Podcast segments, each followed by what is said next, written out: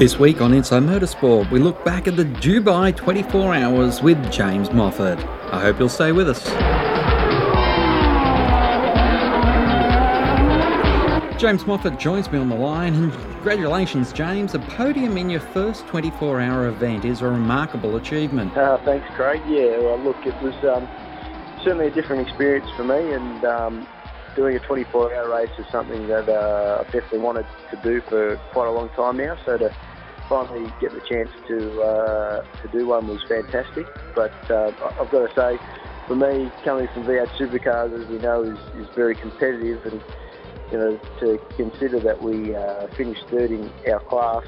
Um, but we were something like I think 70 or 80 laps down on the, on the class leader, so I think we only did about 20 hours of the actual 24-hour race. With uh, we, we, had a lot of problems throughout throughout the evening, but the team did a great job to um, to keep the car going and, and, get it across the line at the end of the race. But uh, I must admit it was a little bit of a, a weird feeling standing up on the podium um, in those circumstances. Well, that Norton driving suit certainly stood out on the podium from the shots I've seen. Yeah, well, uh, those Norton Hornet driving suits certainly stand out uh, in any crowd, but um, yeah, they're, they're certainly loud, but uh, yeah, that's all part of it, isn't it? Compared to Bathurst, which is six hours, how did you have to change your mindset for a 24 hour race? Yeah, well, that was probably one of the biggest things that um, dawned on me when I got over there. Is obviously Bathurst is our longest race of the year um, in V8 supercars, and, and you know the thousand k's is usually around six hours, depending on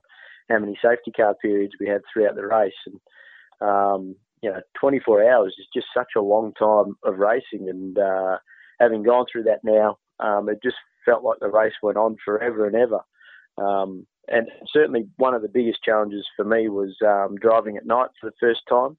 And there were definitely some parts of the Dubai circuit that were, weren't very well lit up, uh, to say the least. So uh, that was extremely challenging. And uh, I guess the other element that we don't so much uh, see in V8 supercars anymore is, is just the, the huge diversity and speed of cars. You know, we had um, outright GT3 cars that um, were about 10 to 12 seconds quicker than the car that I was in, and then uh, you know the slower cars that were you know you know significantly slower, sort of sometimes up to you know 40, 50 seconds slower than than the GT3 cars. So um, from our position, uh, driving the, the Nissan 370Z, we were about in the middle of the speed bracket performance wise, if you like. So uh, we're obviously focusing on, on having to pass cars in traffic, but also having to look in the mirrors um, at the faster GT3 cars coming through. So um, that was especially, I guess, one element of, of the 24 hour racing that um, uh, I've never experienced. And uh, it was certainly challenging.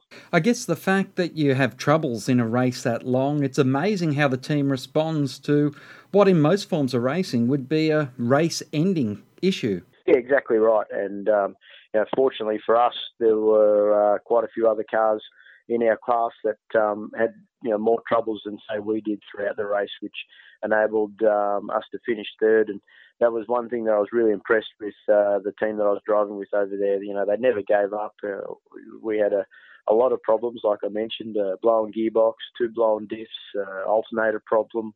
Um, so they were kept uh, really, really busy throughout the night, and uh, the way they just kept, I guess, at task. And you know, every time the, the car came in with a problem, um, they they got stuck right into it and uh, got us back out there. So um, from my point of view, that was uh, it was definitely impressive to see that uh, you know they they definitely had the never give up attitude, and you know it paid off for them in the end. The, the team um, had two cars on the podium, and you know the other car won won their class. So that was was a huge effort. Now, the winner of your class, he uh, tested your V8 supercar last year. Yeah, well, Lucas Ordonez, uh, who was the lead driver of, of the car, the, the, you know, the sec- the other car in the team, and uh, he came out uh, to to drive uh, my Nissan Altima last year at, at, Winton and really enjoyed the experience. But uh, just a ripper guy. Uh, he was the first um, winner of Nissan's GT Academy, which is you know the guys that sort of come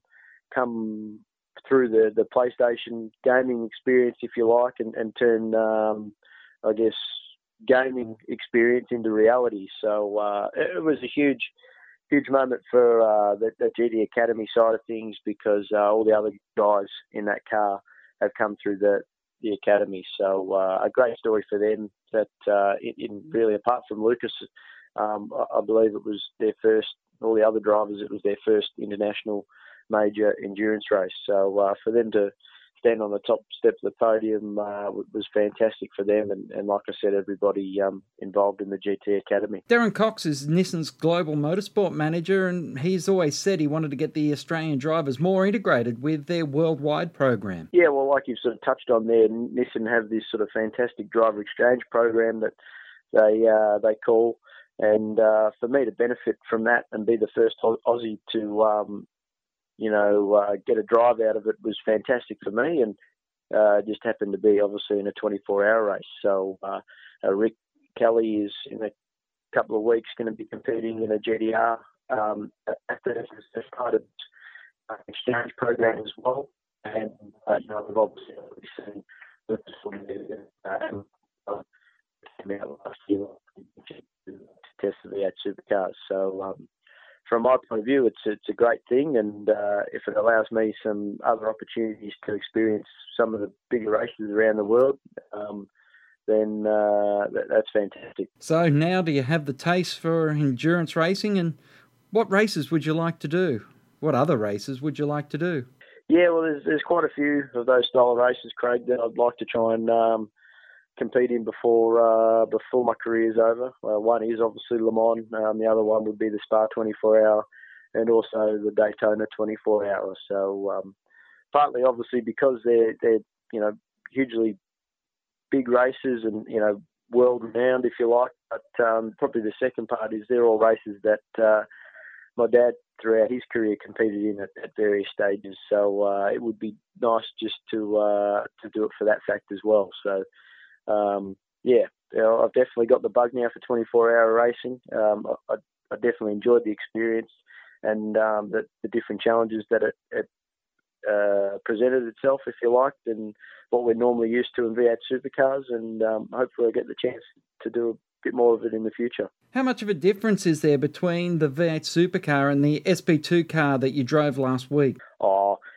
very, very different. You know, somebody asked me over there to compare the both, and uh, I answered their question by by saying it probably wouldn't be fair to, to each car um, to compare them because they are vastly different. The the 370Z that I drove is uh, pretty much a production based car, a lot of um, still production based components on the vehicle. Um, so it was very much standard with uh, very few minor modifications, um, whereas a V8 supercar these days is a purebred racing car, um, especially underneath. Um, you know, I guess whilst externally and cosmetically the cars are mirrored to try and look similar to their road going um, brothers and sisters, if you like. Uh, underneath there is, you know, nothing production based or, or, stock standard about them. They are 100% pure race cars. So, uh, yeah, two very different cars, and I don't think it would be fair to uh, draw comparisons on them. Well, the Bathurst 12 hours not far away. What are your chances of getting onto the grid this year? Uh, nothing confirmed, unfortunately, at the moment. Um, still trying to uh, secure a drive, but uh, probably the reality is very slim chance, given that uh, the race is only a couple of weeks away. But um, certainly, I guess uh, since the race has taken on a bit more of a GT3 presence and factor about it, um, it's a race that is very appealing. I've competed in the 12 hour a few times, but when it was uh, purely a production based race. So uh, it would be great, hopefully, uh, one day to get up there in a in a competitive GT3 car and, and try and go for an outright win. And uh, I, I, don't think probably this year is going to be the year, but um, maybe 2015 we can get something together. But if there is any if there is anybody out there that has a car and they need a driver listening today, I'm your man. James, always a pleasure to catch up with you and look forward to seeing you at the Sydney Motorsport Park Test Day next month. Thanks very much. Cheers. That's all we have time for this week on Inside Motorsport. Till next time round, keep smiling and bye for now. Inside Motorsport is produced by Thunder Media for the Community Radio Network.